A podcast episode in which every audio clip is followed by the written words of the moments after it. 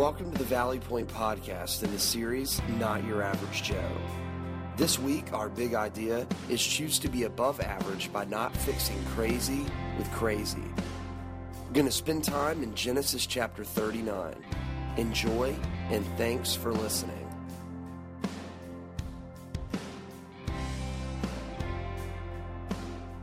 I want you to think about this statement. Life is a series of choices. Your life, my life. It's a series of choices. And the choices we make will determine our impact and our future.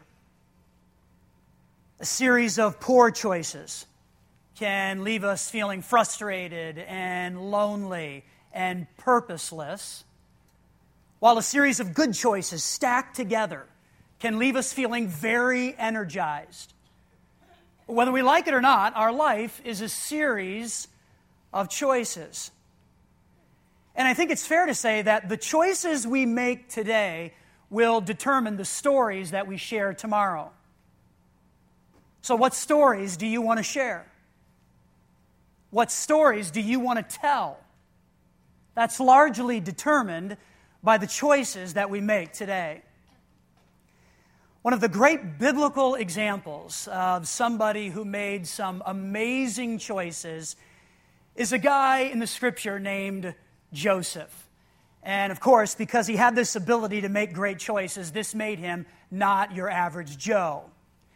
And we jumped into this story last week and we discovered a couple of things about Joseph's life. One of the things we discovered is that he came from a very dysfunctional family. I mean, there were just several layers of dysfunction, and we could spend an entire series just talking about all of that. One of the things that happened as a result of all of the dysfunction in that family is that Joseph's older brothers got so frustrated and so upset and so aggravated with him that they actually sold him into slavery. That's how dysfunctional they were. And that's where we pick up the story today. So if you have a Bible or a device, I would like for you to get to Genesis chapter 39. This is where we're going to hang out. And while you're finding that, here's our big idea. And that is choose to be above average by not fixing crazy with crazy. And we're going to unpack that. We're going to figure that out. But we're going to talk about how we can all be above average by choosing not to fix crazy with crazy. And I think one of the greatest ways we can do that is by putting together a strategic choice making system. And this is what Joseph did. He determined how he would respond in different situations before he ever got there. He put this choice making strategy in place and it allowed him to ride above all of the crazy, and we can do the same thing. But the challenge is we need to do that now before we're in the pressure of the moment, because if we wait then to put together a choice making strategy, it will probably be too late. So we're just going to unpack the life of Joseph today in Genesis 39 and discover we can be above average. We don't have to fix crazy by crazy. And we do that by implementing a choice making strategy. Now, let me ask you do you have any choices in front of you? I think we all do. You probably are aware of some of those choices, but you may not be aware of a choice that is coming your way. So I want you to think about the different choices that you have in front of you right now. Maybe it's a relational choice, or maybe it's a parenting choice, or maybe it's a job choice, or an ethical choice, or a sexual choice. Maybe it's a big choice or a small choice. We all have choices in front of us, and we want to choose to be above average and not fix crazy with crazy by having this very strategic choice making system, and that's what we're going to discover today. So, as we walk through this, you just think about your choices. We all have them, and it's going to be different for everybody in here. You just think about your choices, and let's see if you can't implement this type of system. I believe it will tremendously help. So, Genesis chapter 39, right away in verse 1, here's what it says When Joseph, here's our guy, when he was taken to Egypt by the Ishmaelite traders, he was purchased by Potiphar, an Egyptian officer. Potiphar was captain of the guard for Pharaoh, the king of Egypt. As I was researching this and investigating Genesis chapter 39, I thought it was very interesting that this is the second time that we discover a job description for Potiphar, where he is titled the king of the guard or chief of the guard for Pharaoh, the king of Egypt. We find it at the end of Genesis chapter 37. It's mentioned there, and then it's mentioned a second time right away at the beginning of chapter 39. One of the things that the Bible does that's very unique, that helps us pay attention and just think about what might be happening, is whenever something is mentioned more than once, whether it's twice or three times or more than that, it's the Bible's way of saying, this is really important right here. This is valuable. You need to perk up. You need to circle this. You need to underline it. You need to figure out why that information is there.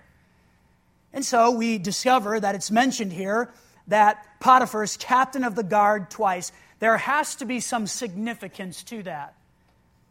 And as it turns out, there is. And it's kind of creepy. But it's Halloween, so we can do some creepy things, right? So here's what we need to know about Potiphar he was captain of the guard, he was the chief over the king's bodyguard. The king was Pharaoh, and he was the king of Egypt. Now, Egypt at the time was the world power, so that gives Potiphar very close proximity to the most powerful man in the world at that time. He was the king, the king of Egypt, and he is captain of the guard, which basically means this for Pharaoh, the most important man in the world, the most powerful kingdom in the world, Potiphar, his job is that he's the chief executioner. Now let that sink in for a moment. He's the chief executioner for the most powerful man in the world, and ancient Egypt was known for being tough on crime.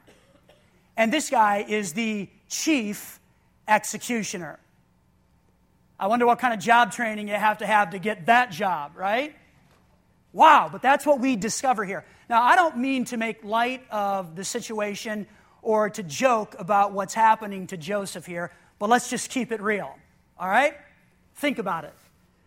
Joseph is about 17 years old. He has been taken from his family where he had a lot of privilege. I mean, he was the favored son. So he's shipped down the road to Egypt, where he is probably scared out of his living mind. He doesn't know the language, there's no family there. Again, he's 17. He's just a young man. He's got a lot of life in front of him, but all of that is taken away. And here he finds himself now being purchased by an executioner. You know, Joseph has to step back and say, I don't think it could get any unluckier for me.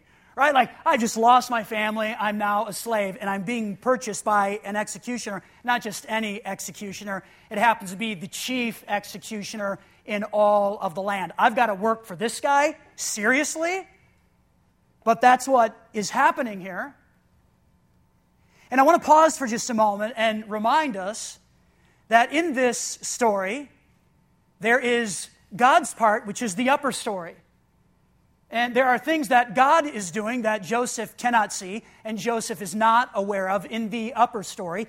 And here's Joseph's story down here it's the lower story. God up here doing things that Joseph is not aware of, and Joseph down here living out a nightmare. And what will Joseph do? Will he trust in that moment? Will he recognize that God might have a bigger plan here and I need to rely on him? What will Joseph do? I know what I would do. Right, if I'm purchased by an executioner, there's a lot of this at God. Shaking my fist. Where's God? Don't you care about me? Aren't you going to rescue me? Aren't you going to save me? There's a lot of this. But as you walk through chapter 39 and really through the end of the book of Genesis, you discover that's not what Joseph does.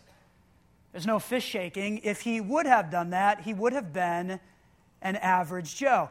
But he's above average. His inner compass was set, his feet were pointed in God's direction.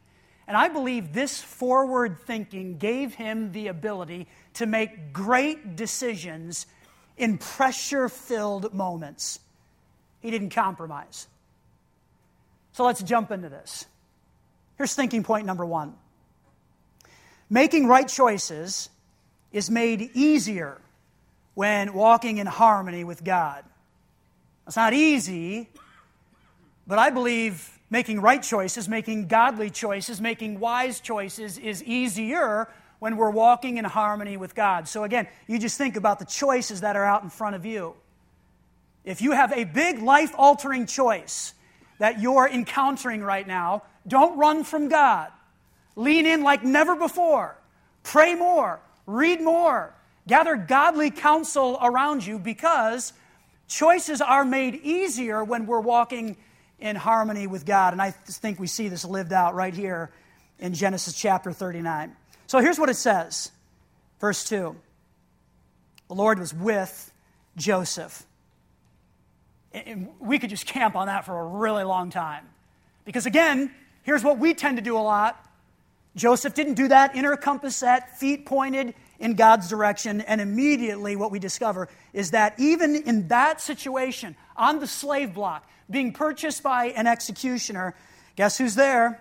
The Lord's there. Upper story, lower story, beginning to intersect a little bit. So Joseph succeeded in everything he did as he served in the home of his Egyptian master. Potiphar noticed this and realized that the Lord was with Joseph, giving him success in everything he did. This pleased Potiphar, so he soon made Joseph his personal attendant. He put him in charge of his entire household and everything he owned.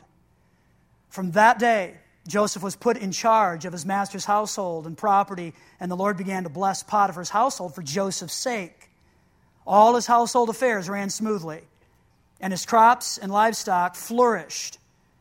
So Potiphar gave Joseph complete administrative responsibility over everything he owned. With Joseph there, he didn't worry about a thing except for what kind of food to eat. Typical man, right? So here's what we discover God is with Joseph and he succeeds. So we can kind of put some of that together. God is with Joseph and Joseph succeeds, so much so that Potiphar puts him in charge of everything in his house. He has great trust for Joe because Joe is above average and he has proven that he can handle a lot of responsibility. The only thing Potiphar has to worry about is what he's going to eat. Hey, Joe, what's on the menu for tonight? And Joe probably ran in and said, Well, here's the deal because I'm organized and I've got it all together and I'm above average. Here's exactly what's happening. And even Potiphar recognized God is blessing my house. And there's no indication here that Potiphar had any kind of friendship with God. But even he can recognize, as an executioner, you know what, I'm really benefiting from this guy, and because God loves him, I'm really getting some benefits from that. This is a great thing. And so you read this in Genesis 39 and you kind of come to some conclusions that life is going well for Joe. He's got a good job. He's working for an executioner, but he's finding success there. And maybe this is just a happily ever after kind of story. Well, here's what we need to remember. And that is with any kind of success comes more responsibility, and with more responsibility comes more vulnerability. And it's normally in that place that people have a lot of problems if they don't have a choice making strategy in place. So, have you had any success recently? That's a great thing. We're all chasing that. Everybody loves that. And we desire that and we go after it hard, and that's a good thing. If you've had success recently, just know you're probably going to be given more responsibility. With more responsibility always comes more vulnerability. And that's where we have to choose to be above average and not fix crazy with crazy by having a choice making strategy in place. So it, it gets a bit dicey here for Joseph. Because again, success, responsibility, now vulnerability, and he finds himself living over here because he's had a lot of success. So if you've had some ups and downs, and then ups again, and then some downs in life, if it's been a series of this, then let's look at this because we're about to discover something very interesting in Joseph's life. Here's the second thinking point making right choices involves having an intentional strategy. Making right choices involves having an intentional strategy, and the strategy needs to be determined and set before the moment. Because if we wait for the moment of pressure, we will cave. We're too vulnerable. So, making right choices involves having an intentional strategy. Here's what we discover about Joseph. We're going to pick up in verse 6 again. Joseph was a very handsome and well built young man. And Potiphar's wife soon began to look at him lustfully. The executioner's wife. Come and sleep with me, she demanded. I guess in ancient Egypt, pickup lines were not needed. Just, you know, get right after it. But Joseph refused. Look, he told her, my master trusts me with everything in his entire household. No one here has more authority than I do. He has held back nothing from me except you because you are his wife. How could I do such a wicked thing? It would be a great sin against God. And she kept putting pressure on Joseph day after day, but he refused to sleep with her, and he kept out of her way as much as possible. One day, however, no one else was around when he went to do his work. She came and grabbed him by his cloak, demanding, Come on, sleep with me. Joseph tore himself away, but he left his cloak in her hand as he ran from the house. And when she saw that she was holding his cloak and he had fled, she called out to her servants. Soon all the men came running. Look, she said, my husband has brought this Hebrew slave here to make fools of us. He came into my room to rape me, but I screamed. When he heard me scream, he ran outside and got away, but he left his cloak behind with me. She kept the cloak with her until her husband, the executioner, came home. And then she told him her story. That Hebrew slave you've brought into our house tried to come in and fool around with me, she said. But when I screamed, he ran outside, leaving his cloak with me. Seems that Joseph had a problem with coats. That kept causing some problems for him, and it does here again. And I think here's what we need to know as we read that. This was not just a lucky choice.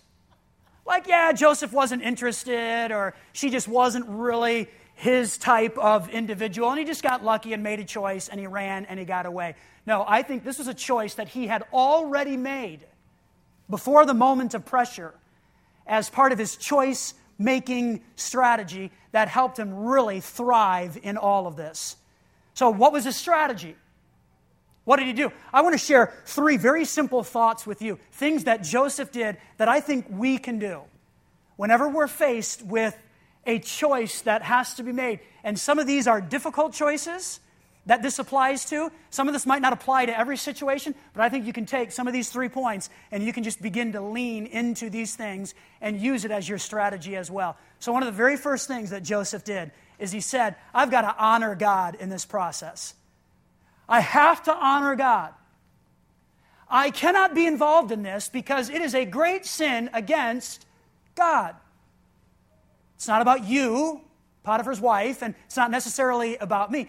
This will offend God. This will upset God. This will make God's name be hurt, and the cause of God will not move forward. I can't do this thing because it is a great sin against God. And so I think one of the first things we need to do as we implement a choice making strategy is put something in place that helps us honor God all of the time.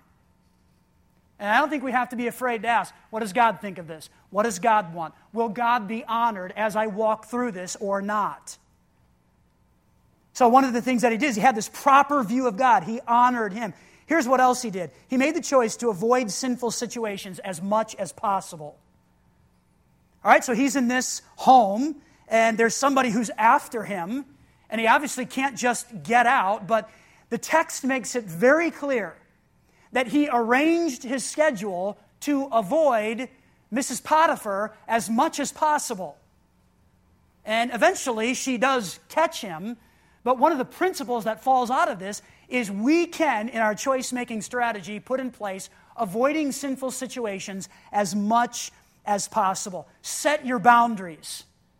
That's what this is really about here. Set your boundaries, know your weaknesses, and avoid those things as much as possible.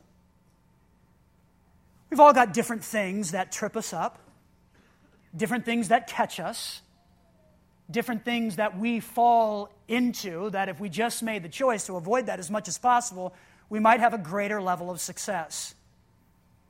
Maybe that thing for you is an image on a screen, and you need to avoid that as much as possible.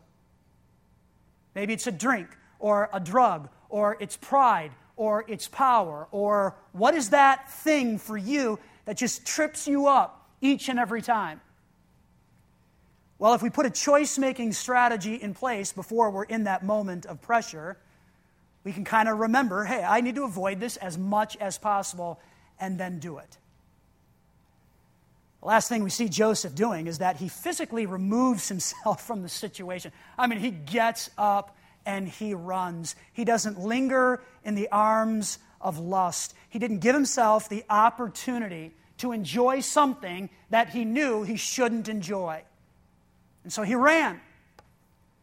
And occasionally, there will be times where we just need to get out and we need to run and do everything we can to remove ourselves physically from a situation. I think Pete Wilcox, an author, describes Joseph's very powerful actions here this way. He says, Joseph's response is not to say, Hey, what if we get caught? I have too much to lose, or no thanks, you're not my type. But how could I offend God in such a way? This is the first time in the story that Joseph has made a confession of faith. His words imply not just certain convictions about God, but a relationship or a friendship with God. It is out of an appropriate intimacy with the Lord that Joseph is able to refuse an inappropriate intimacy with the woman. And really, this whole choice making strategy is about saying, I have to have appropriate intimacy with my Creator and with God. And when I have that, other things will fall into place. Well, it's about this time in Joseph's life that you begin to think he's making some great choices here. I mean, he didn't give in and Mrs. Potiphar, and Joseph's a young man. He had desires and urges as well, and he obeys God. And you kind of get the sense that this isn't going to go well for him because of her husband and the job. And so, what we discover in Genesis chapter 39 is that Potiphar indeed comes home and he realizes that there's drama in the house. And so, he finds his wife and she shares the story. And the text tells us that Potiphar is furious. And he's just really upset. And so he throws Joseph in jail. Which is kind of interesting to me that Joseph isn't just potter chopped right on the spot. I mean, it's the executioner. And certainly fooling around with the executioner's wife, that's the accusation here, would certainly demand that would be the requirement. I mean, that's an appropriate punishment for the crime, but that's not what happens.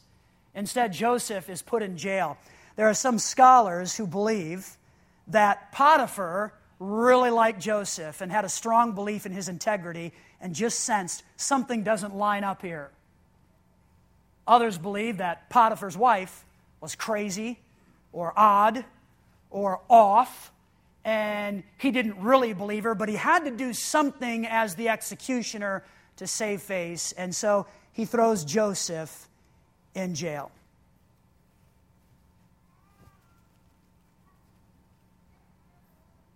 God, what's happening here? I've been obedient to you. Where's God? I don't deserve this. See, we don't know exactly what happened, but what we do know is that Joseph obeyed God. He was obedient to God. His inner compass was set, his feet were pointed in God's direction. He did everything that he was supposed to do. He said no to all of the wrong things, and he ends up in jail. It doesn't seem fair. Where's God? I think it helps us to know this that sometimes making right choices can often be misunderstood by others, and we don't always see the immediate reward.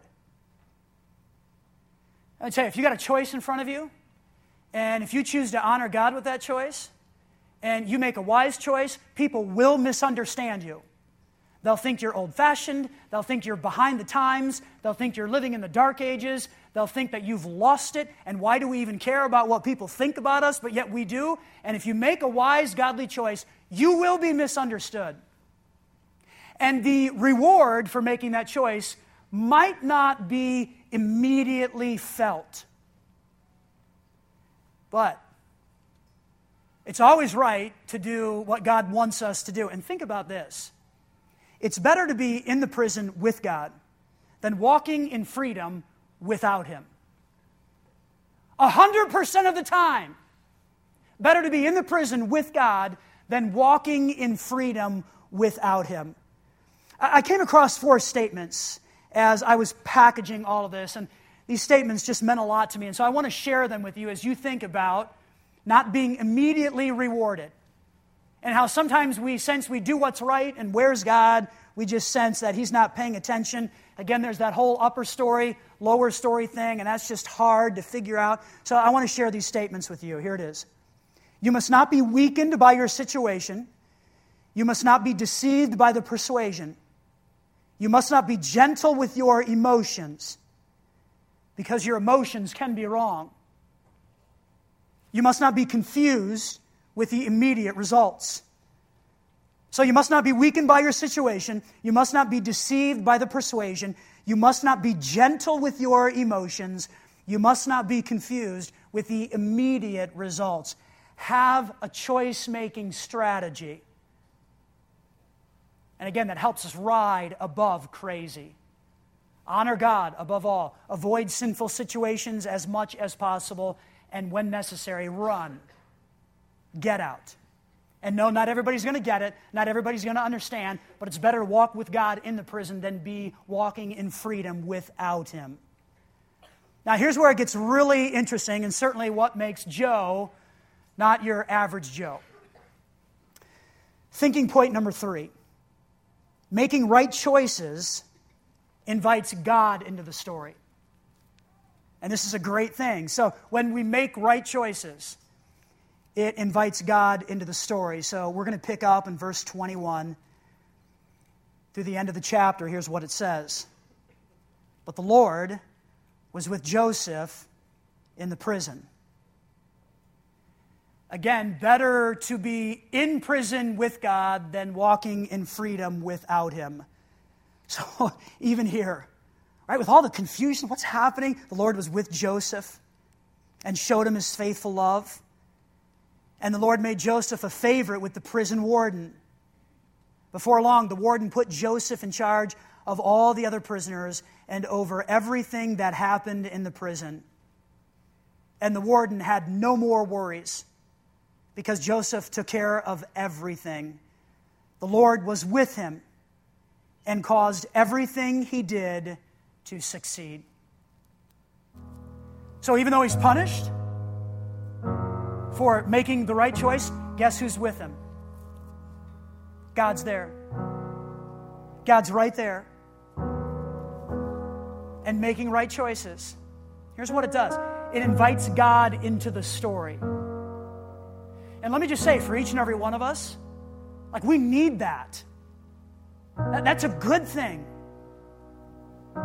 And the choices we make today determine the stories that we share tomorrow and we need to invite God into our stories as we make right choices. So let me share two very simple takeaways with you. Number one, you can't fix crazy with crazy. Or you could say it this way you can't fix stupid with stupid. It just can't be done. It can't be done. You can't fix a broken marriage with an affair.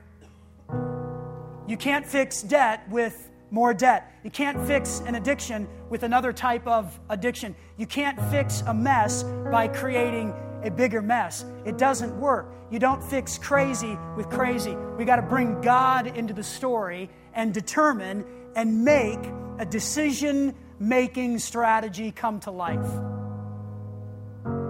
Secondly, develop a strategy for making wise choices by thinking through scenarios now. So, what are the choices in front of you? What are the things that you have that are there? What are the items that trip you up? Write these scenarios down now and implement a wise choice making strategy. And we do this because we want to live above average, like Joseph. I mean, he did it, he pulled it off, he made it possible. And it wasn't just luck. I think he chose what to do before the situation ever got really intense. Inner compass set, feet pointed in God's direction. A wise choice making strategy. It helps us not fix crazy with crazy. Father, we're thankful for what we've been able to read about today in Genesis chapter 39. And this is just an amazing story really about an individual who had every right to become angry and upset that you weren't with him. Because all he really did was obey you and please you and honor you, and it seems like he's consistently getting punished for that. But yet you're still with him and you're still walking with him and you are still helping him. And God, I pray for everybody in this room you would help us to not wait until the moment of pressure to think about what's the grid that we run our choices through. God, help us to think about Joseph, and he wanted to honor you above everything. So, God, help us to add that to the choice making strategy. God, help us to avoid things that aren't going to please you as much as possible. And, God, when the moment comes, give us the courage to run to not linger in the arms of what can take us down. Help us to run. And even if we don't have an immediate reward, God, we know that you'll meet us there, and it's better to be with you there than walking around in freedom and not making the kinds of choices that you want us to make. So, God, help us not to fix crazy with crazy, stupid with stupid, Help us to be really wise with the choices that we make this week. God, encourage us now. Help us to stand for you. Help us to honor you using Joe as our example. And we pray this in Jesus' name. Amen.